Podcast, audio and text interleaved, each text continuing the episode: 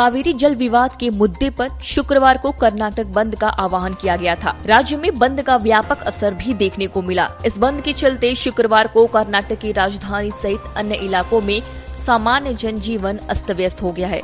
बंद के कारण कैंपेगौड़ा एयरपोर्ट पर कुल 44 उड़ानें रद्द कर दी गई वहीं राज्य परिवहन निगमों ने भी खास तौर पर मांड्या, मैसूरू चामराजनगर आदि कावेरी बेसिन जिलों में अपनी कई बस सेवाएँ रद्द कर दी हैं।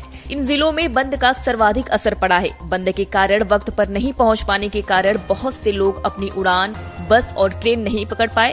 वहीं कुछ लोग उड़ान और बस सेवाएँ बंद होने से परेशान नज़र आए।